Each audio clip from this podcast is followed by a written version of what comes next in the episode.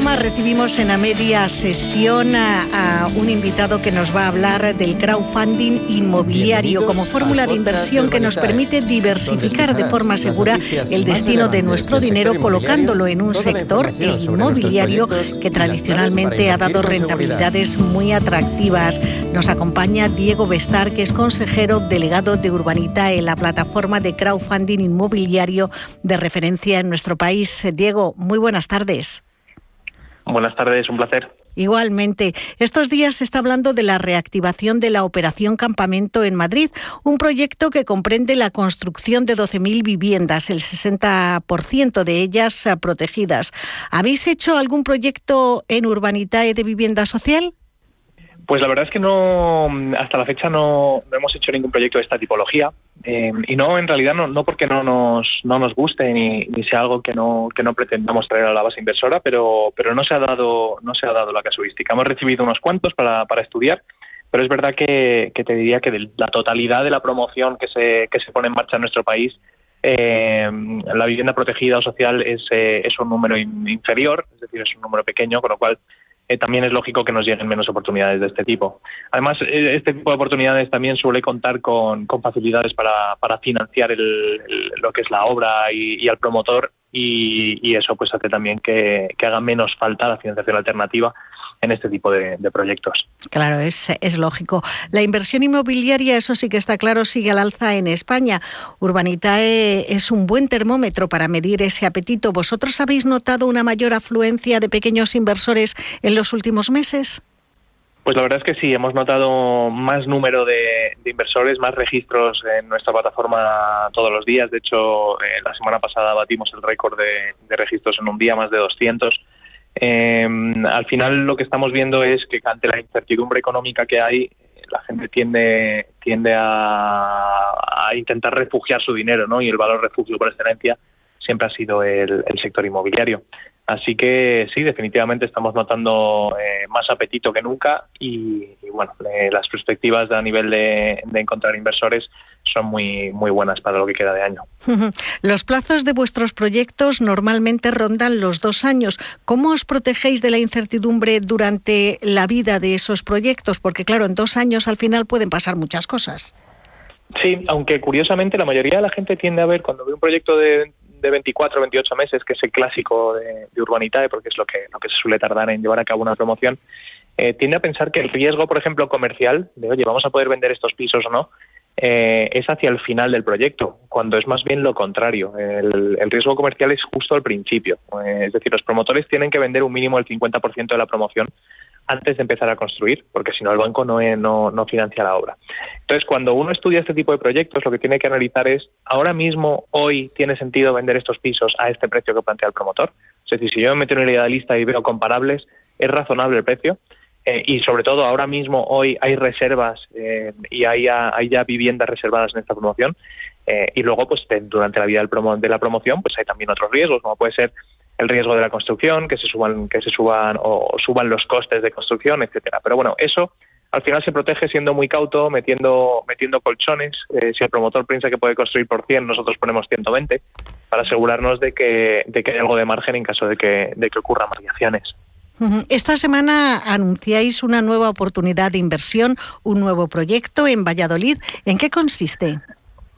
Pues mira, sacamos un proyecto nuevo en Valladolid con un promotor que tiene una trayectoria larguísima, ha construido ya más de 3.000 viviendas en su, en su trayectoria y vamos a entrar en sociedad con el promotor para comprar un edificio eh, que, bueno, ahora mismo está demolido, pero es verdad que tiene la fachada protegida, la verdad es un edificio muy, muy bonito eh, a escasos metros de, de la Plaza Mayor de Valladolid, en el centro, centro de Valladolid.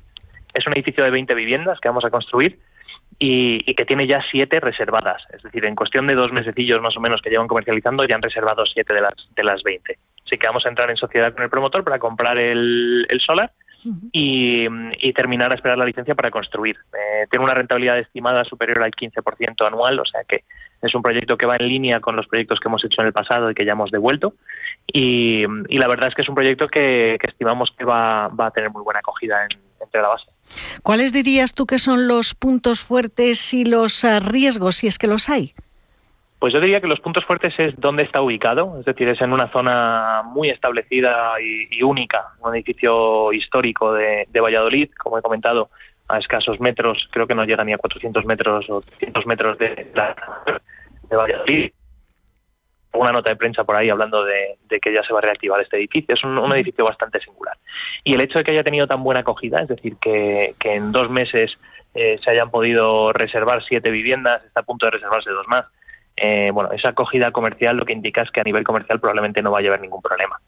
Eh, y el riesgo en este proyecto probablemente vaya a ser el riesgo de los costes de construcción, aunque en este caso también el promotor tiene una, unas bajo la manga que es que acaba de terminar una obra muy cerquita de esta, eh, ya ha entregado esta obra y conoce de primera mano perfectamente los costes de construcción de esta tipología de, obra y en esta en esta zona. O sea que, que bueno, los riesgos están muy bien acotaditos, es un proyecto que yo creo que es relativamente seguro y, la rentabilidad pues eh, es bastante bastante atractiva.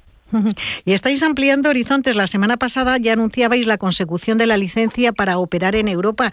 ¿Qué implicaciones tiene esto para vosotros, para Urbanita y también para los inversores? Bueno, pues la verdad es que somos la primera plataforma de inversión inmobiliaria en conseguir la, autorización europea. Esto nos permite abrir en, distintos mercados, aparte del español, eh, sin tener que volver a pasar por todo el proceso de autorización y supervisión, que es muy, muy largo. Eh, para que los oyentes se hagan una idea, eh, nosotros tardamos casi dos años en obtener la, autorización para poder operar. y bueno, esto lo que implica para, para Urbanita es que habiendo ya teniendo una posición muy muy potente en España, pues podemos empezar a mirar a países eh, fuera. Eh, dicho esto, en España todavía nos queda muchísimo por crecer. Eh, este mercado es muy grande y, esperamos seguir haciéndolo. ¿En qué países principalmente vais a poner la mira?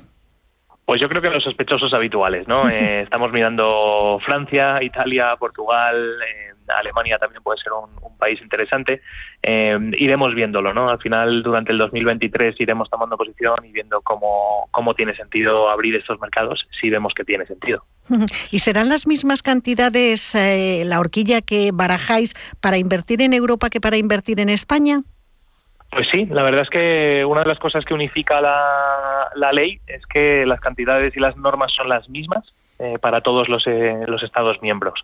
Así que está muy bien porque al final eh, corríamos el riesgo de que viniera una plataforma grande del extranjero con otras normas y que, y que pudiera llevarse por delante nuestro mercado y ahora ya con la misma ley estamos jugando todos en el mismo campo, como aquel que dice, y, y ahora pues, pues bueno, las normas son iguales, los límites son iguales. lo bueno de la, de la normativa nueva es que permite que cualquiera invierta en todos los proyectos y sin límites. Es decir, un pequeño inversor puede invertir lo mismo que un gran inversor, cuando la norma española limitaba al pequeño inversor en las cantidades que podía invertir. Y para quien no os conozca aún, para quien no sepa que Urbanita es la plataforma líder de crowdfunding inmobiliario en España, ¿por qué puede ser una buena idea invertir en Urbanitae tal y como están las cosas? Constantemente estamos hablando de recesión, de precios disparados, de incertidumbre de cara a los próximos meses. ¿Qué ofrece Urbanitae para librarnos eh, de todos esos peligros? Bueno, pues Urbanitae ofrece una manera eh, muy fácil y muy sencilla de invertir en el sector inmobiliario. Entonces, lo, bueno del sector inmobiliario, y lo, estamos viendo en esta época de, fluctuaciones y, de incertidumbres, ¿no? Al final, el sector inmobiliario es un, sector anticíclico que, da mucha estabilidad a las carteras y, y, es un valor refugio. Entonces, hasta hoy en día, pues si uno quería invertir en el sector inmobiliario, tenía que ahorrar mucho dinero y luego destinar ese dinero a comprar, por ejemplo, un, piso o lo que fuera que, se pueda comprar y al final estás concentrando muchísimo riesgo en un solo activo. Lo bueno de Urbanitae es que si tienes ese mismo dinero, en vez de en un piso, puedes invertirlo en 25 promociones de nuestro país. ¿no? Es decir, te permite diversificar, porque la inversión mínima son 500 euros, y al final lo que estás invirtiendo es en un activo inmobiliario, que puedes literalmente ir a, ir a verlo y tocarlo. ¿no?